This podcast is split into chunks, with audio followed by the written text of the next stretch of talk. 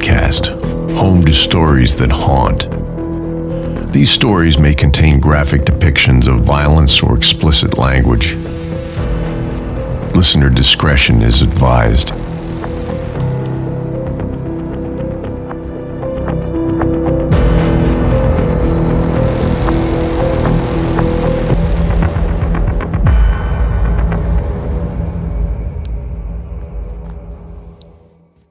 Been holding the brown glass bottle in my hand so long it's become warm. I've been hanging on to it for years.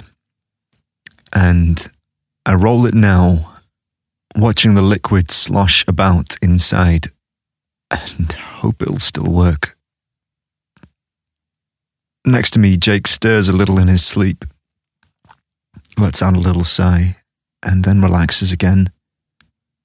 My stomach heaves with panic. Oh shit. I, I can't do this. I, I, I can't. I squint to look at the road ahead, which is shimmering in August heat, and sigh myself. No, I, I, I have to. I, I have to do it. We had celebrated IOTA. the World Health Organization hailed it as the true end of the COVID 19 pandemic, a strain that spread like wildfire.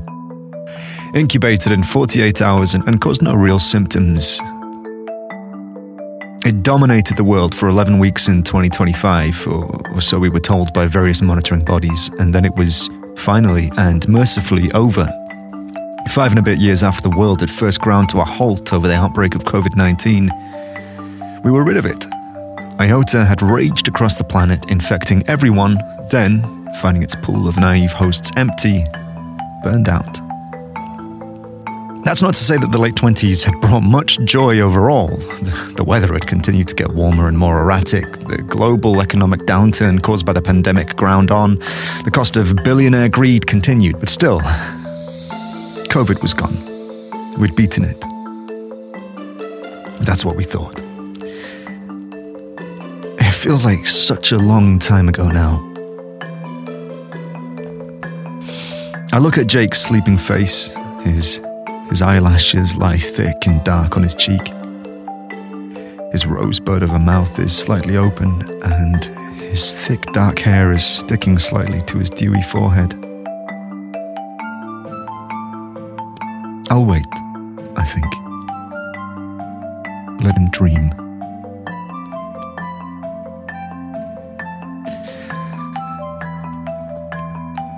The 2030s had dawned full of optimism. There had been a breakthrough with solar that had allowed us to harness and store the increasingly vicious sun's rays. AI was successfully running air traffic control and hospital bed management, and the new global equity laws following the Glasgow G20 uprising in 2029 had already begun to dismantle the fortunes of the worst of the oligarchs and redistribute the wealth to the rest of the world again. It had felt such a buoyant time that was when Jenny and I decided to reproduce. The new repro laws had come in with the global equity stuff. Uh, of course, it was eugenics, we knew that, but, but by then, there were more than 9 billion of us, and, and lots of young people had decided not to procreate anyway, so it felt less of an imposition somehow. Anyway, Jenny and I had been together for three years by 2030, and already in our 30s, it, it felt like now or never situation. Repro application wasn't too grueling, really. A, a, blood test, a physical fitness test, and a couple of psych appointments to make sure we'd make acceptable parents. I should have failed mine. We heard back after six weeks that we'd been granted leave to reproduce.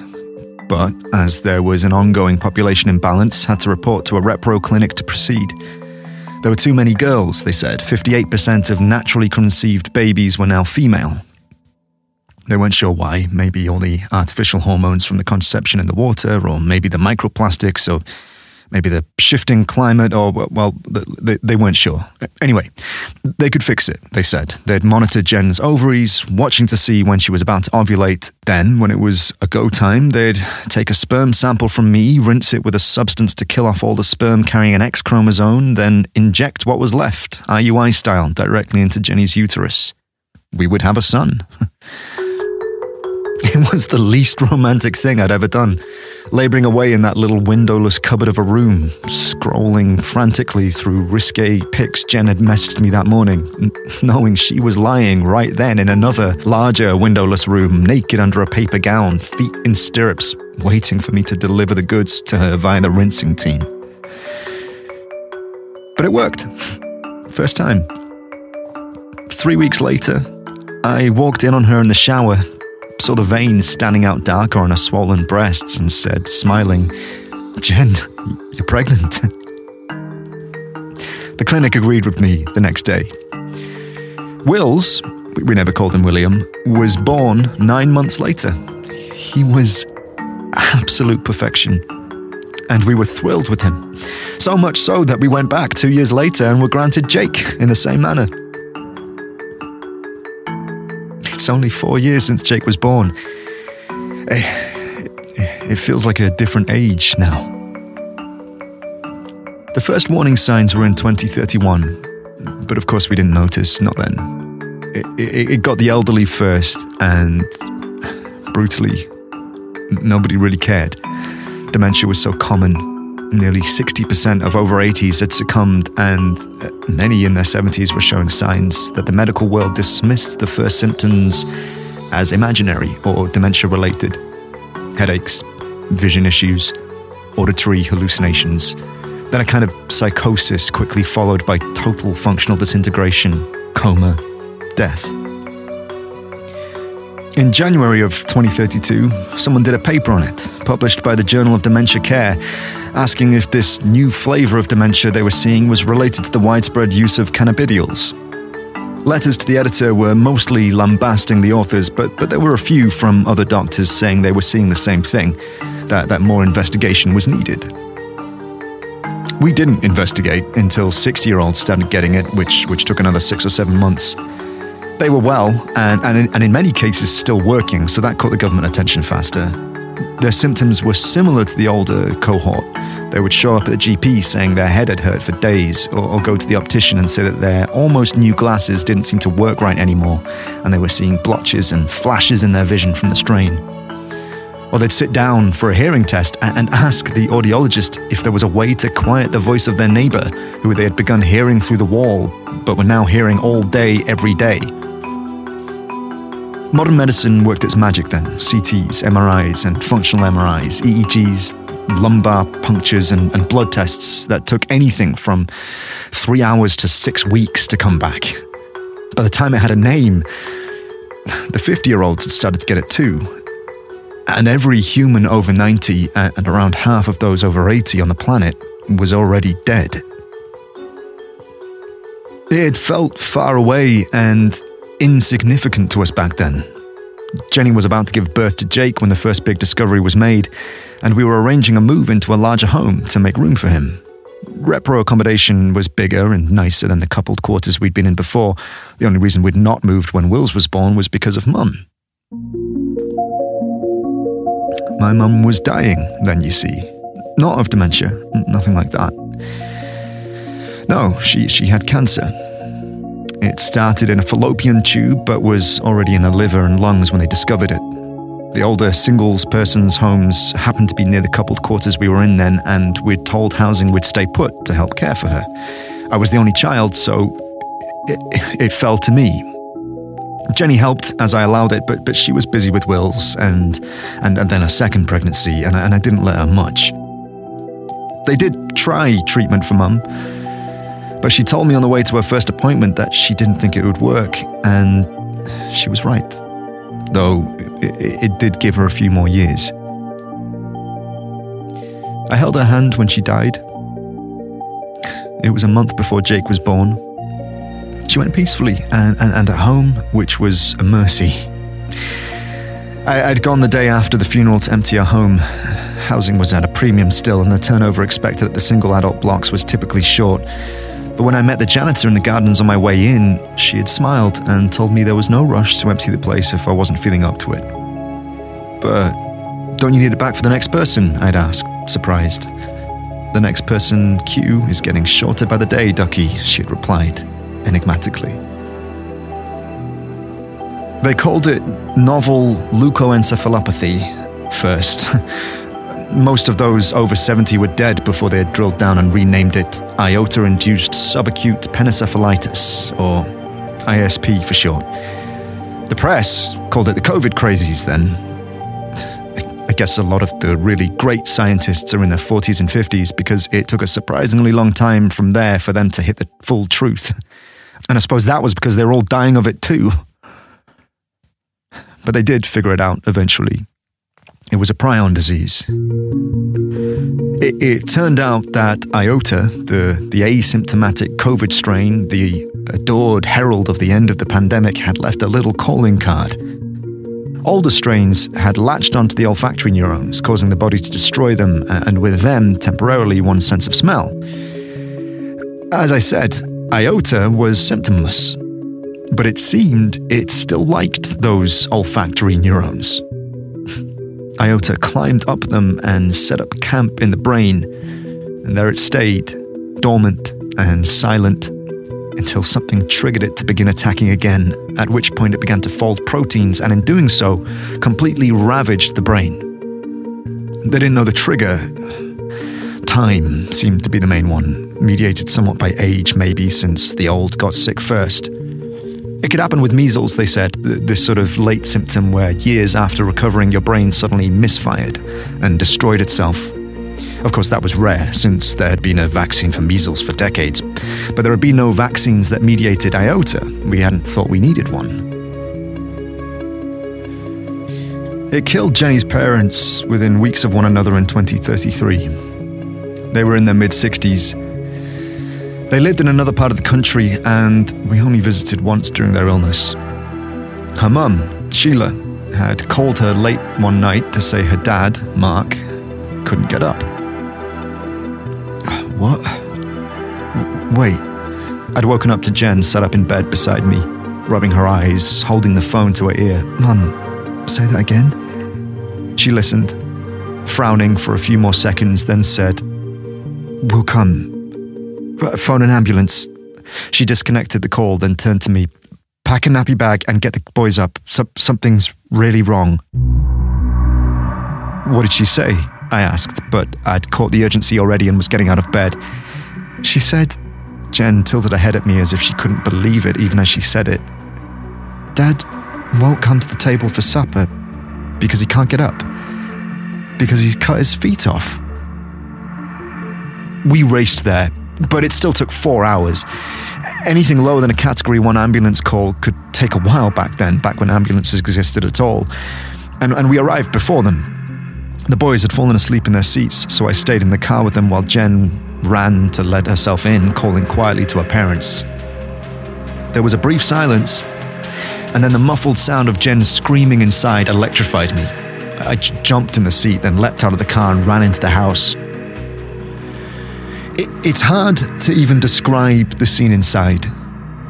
Her dad had cut his feet off. The living room was a was an absolute bloodbath. He sat so pale he was almost transparent, unconscious but just barely alive, making intermittent gasping noises in his green winged back chair. A long, thin bladed knife was clutched in his right hand, Blood dripped still but slowly, thickly from the severed stumps of his ankles. Sheila had been in the kitchen when we arrived, but was now in the doorway. Despite the horror of the scene, she was smiling. Oh, lovely! Visitors! She beamed. Mum? Jen was as white as a sheet and trembling. Have you had a long drive? Sheila went on. Mark seems to be in an ignorant mood today. I've been calling him to the table for supper for hours, but, but he won't come. Never mind, she smiled again. More for us, eh? Then she stood aside, revealing the brightness of the kitchen, the table fully laid with the best flatware. In the centre, on the blue platter, surrounded by parsnips and roast potatoes, a little charred, but still vividly identifiable, were two roasted feet.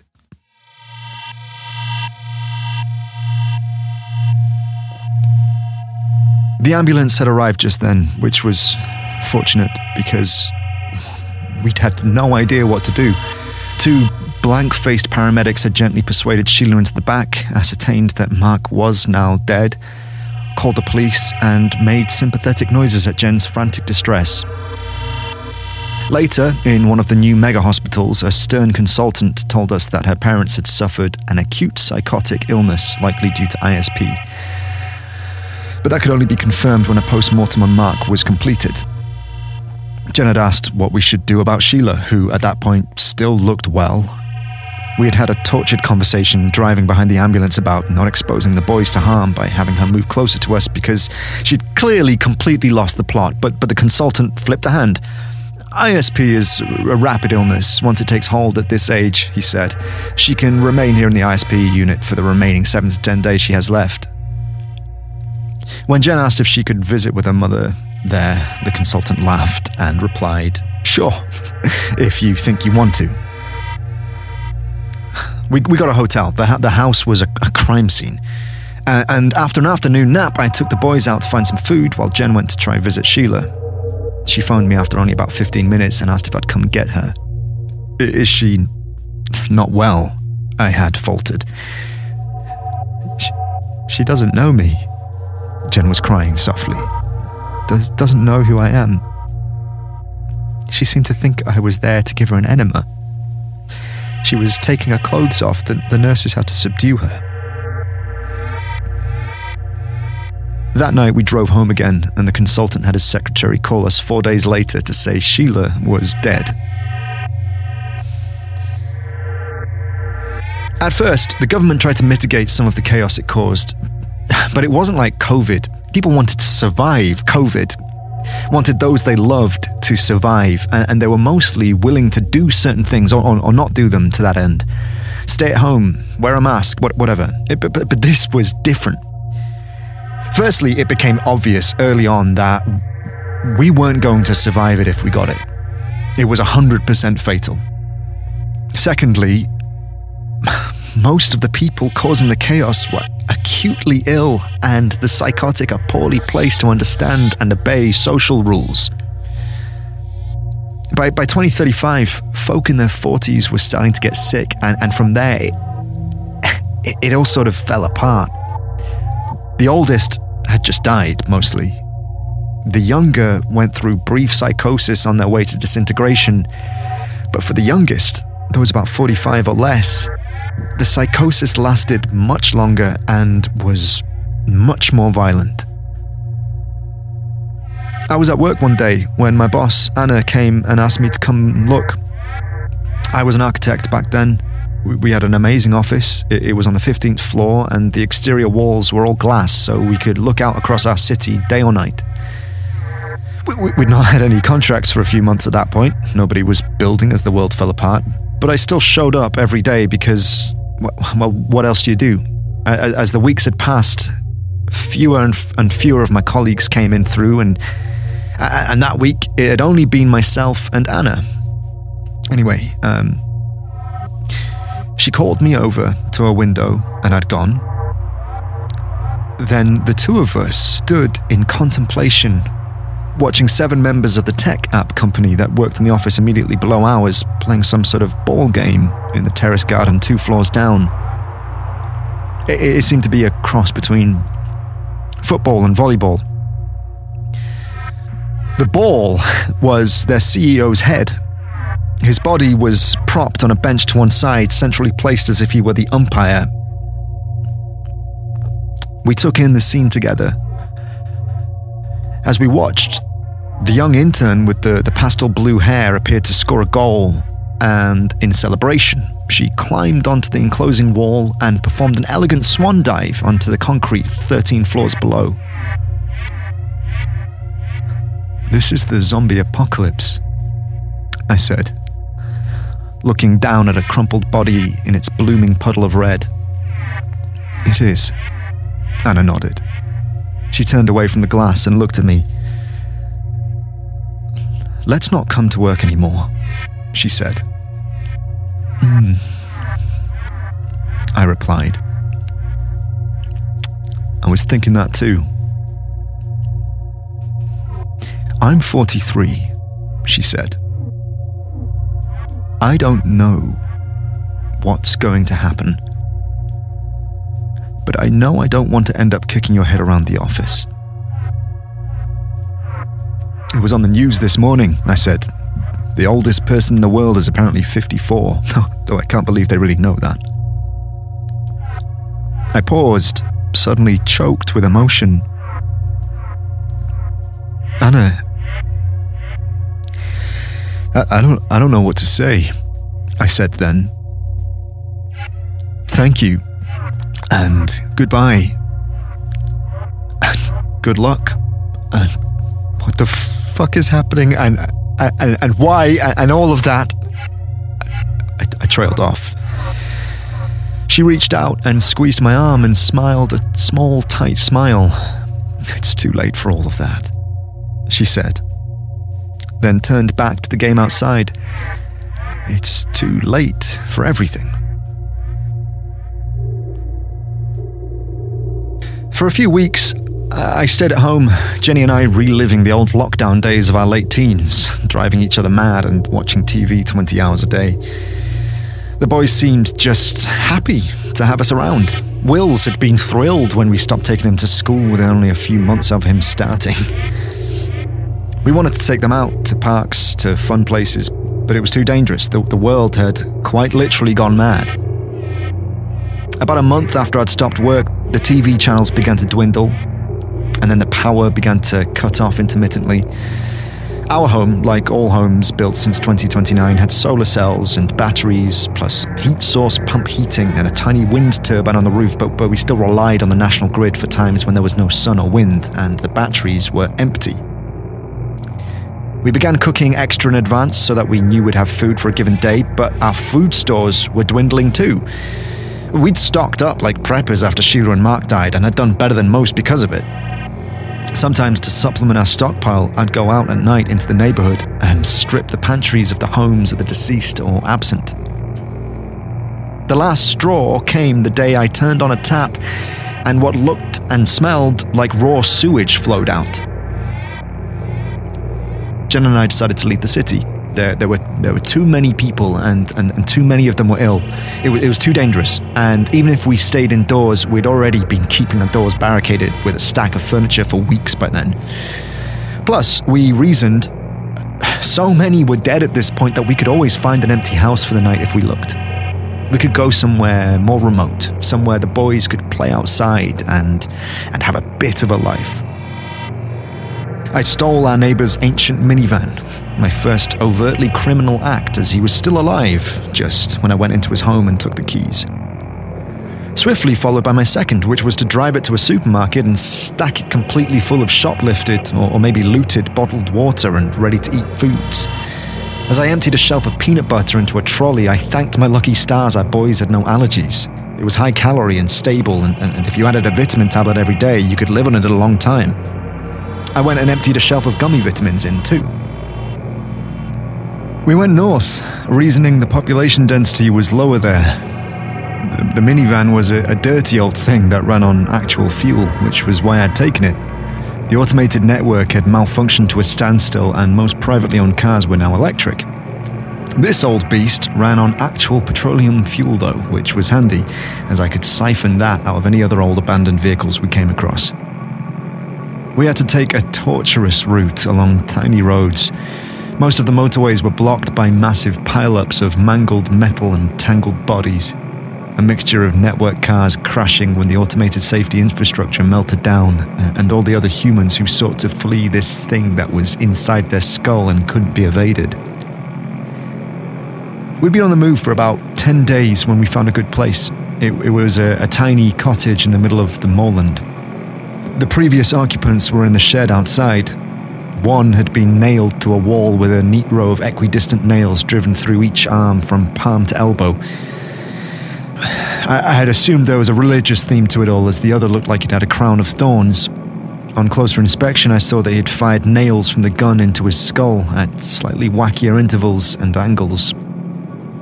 Once I'd ascertained they were dead, and I slipped back out of the shed and padlocked the door closed, them aside, this place was fine. It would do. We unloaded the van and dug around in the couple's belongings for fresh sheets to make clean places for ourselves and the boys to sleep. They had a coal fire, and we lit it and enjoyed the novelty of it. Jen showed the boys how you could bake potatoes in the embers. We'd not seen butter for months, but when they were done, we mashed the insides with oil and salt, and, and they were as good as any I've had. We broke open the shed couple's stash of powdered milk and had hot chocolate too. We'd been there three days when Jen got ill. She woke me at about 5 a.m. on the fourth morning, whispering that she had a migraine. A migraine? I'd sat bolt upright in bed. Just a migraine. As far as I can tell, Jen shrugged. I'm seeing weird spots and my head hurts. Shit. I got up and began pacing about uncertainly. What, should we do? Do? Jen squinted at me. She did look just like she did when she had a migraine. Uh, do you, do you have meds for migraine? I asked her. I doubt it. She lay back again. I've not had one since Jake was a baby. I'll, I'll look, I said, unable to sit still. I dug through the medicines we'd brought and then through the meds we'd found around the place when we arrived, but, but there was nothing. I went back into the bedroom where Jen was lying in the dark, perfectly still. There's, there's nothing, I whispered. Do you want normal painkillers? No, no, it's okay. They won't touch it. She didn't open her eyes. There was a pharmacy, I say too loud, and she flinches. Sorry, I, I whisper again. There was a pharmacy at that last village. I could go and look there. Jen nodded. Look for sumatriptan spray. It's it's the fastest. But if there's none, then pills would do. I remember her hair was fanned out on the pillow like a dark halo. She was beautiful. My beautiful Jenny. I moved quickly. Seeing her unwell with the spectre of ISP hovering was too much to bear. I tiptoed downstairs, but when I got to the bottom, I heard a garbled voice. Jackie? It was Jake, his thumb still in his mouth. I calculated fast in my head and then decided to take him with me. Jen was in no state to look after him, and once he's awake, he's hard to persuade back to sleep. I grabbed some water and cereal bars in the kitchen, then wrapped him in Jen's coat and carried him out to the minivan with me, gave him breakfast to eat as we drove. It was only about a 20 minute journey to the pharmacy, and previous looters had already smashed their way in and taken all the opioids and antibiotics and insulin. But I found in the mess of bottles and boxes on the shelves and floor that they had left the triptans. I searched out a pack of pills and a nasal spray, and then headed back out to Jake in the van.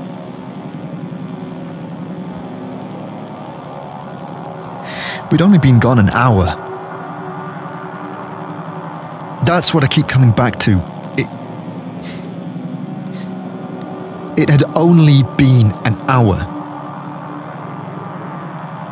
When we came in, Jake went straight to the TV. He turned it on and began to scroll through the channels trying to find one broadcasting. I could hear running water as I jogged up the stairs. Jen wasn't in bed anymore. She was in the bathroom with Wills. I'm not going to think about the inside of that room. I'm just going to think about the closed door. Before I opened the door and after I closed it again, but not in between. All I will think about, the in between, is that I did my best.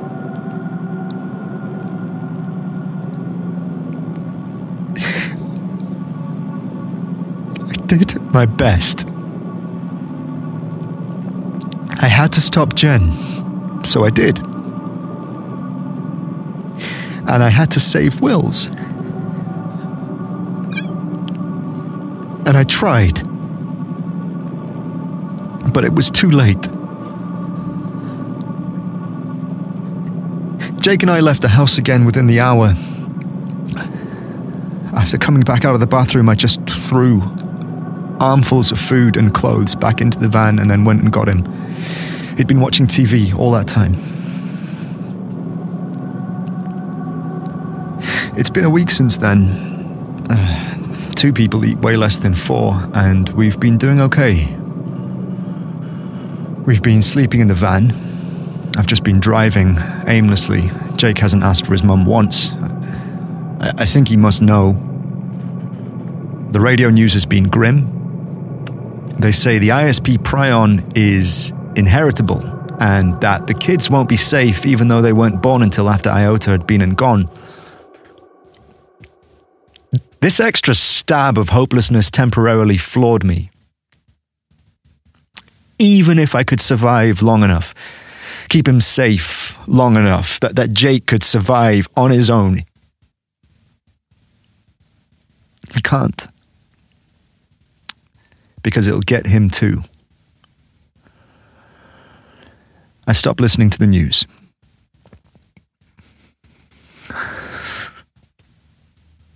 I'm too late to keep him safe. I, I was already too late the day he was born.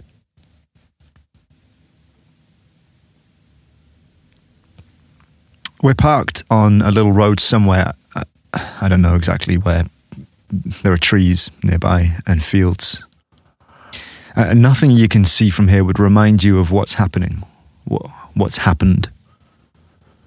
No crashed cars or bodies or dead farm animals. Not anything really, just nature. Which is reassuringly unmoved by all the human catastrophe.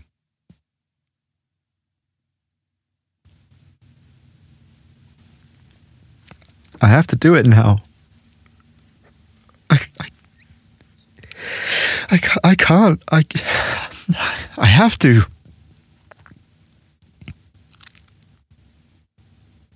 I started seeing spots in my vision last night, and this morning my head is pounding. I, I have to do it. Jake is beginning to stir beside me, I think what could happen if I if I don't do it about roasted feet and the intern's goal about Will's face frozen forever in alarm and confusion under the water. No, no, not that, not that. Close the door. I have to do it. I carefully uncap the bottle and draw 10 mil of it up to an empty syringe, letting my eyes linger on the label for a second. I took it from my mother's house after she died. Morphine sulfate, 20 milligrams, 1 mil solution. It was for a pain, but I wasn't allowed to give it. The palliative care nurse was the only one allowed to touch it. Daddy? Jake still sounds tired. There's a lump in my throat, the size of the moon, and I can't answer him. I, I try to smile instead. Is that medicine, Daddy? He asks, looking at the syringe. It is. I choke out. I need you to take it, buddy. But it doesn't taste very nice. I've got a lolly for you to have after. It's it's it's cola. It's cola. I unwrap the lollipop and hold it out. Here, you grab this, and you can put it in your mouth as soon as the medicine is down. He does it like it's nothing, swallows it down with a little grimace, then sticks the lolly in his mouth, smiling at me in relief around the paper stick.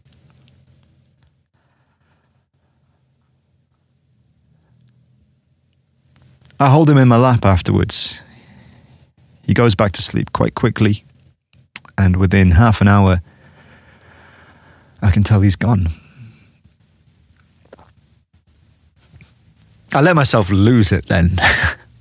I scream and sob and rock his little body.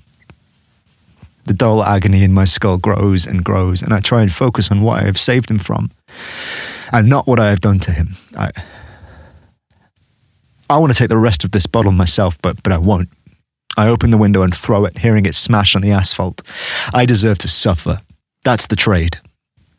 I will protect him from terrible suffering, but I will pay for it with mine own.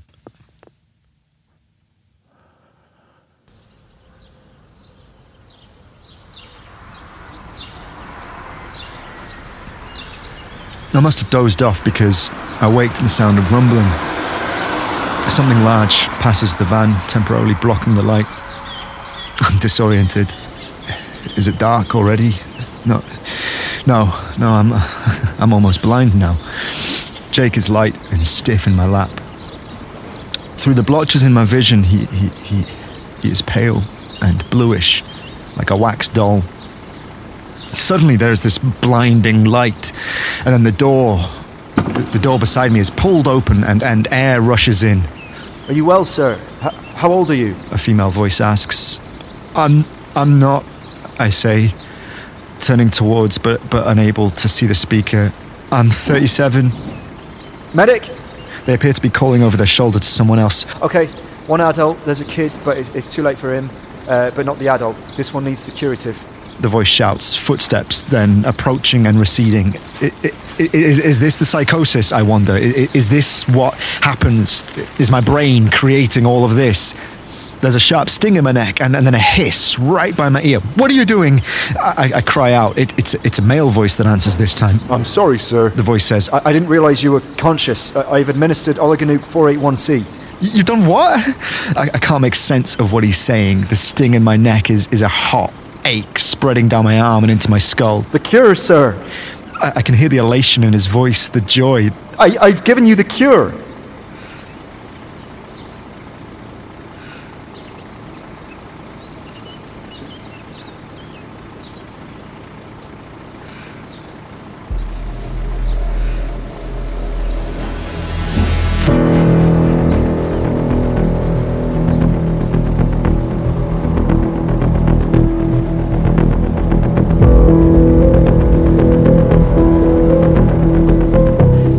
Was written by Bec Stranger and narrated by Ben Chandler.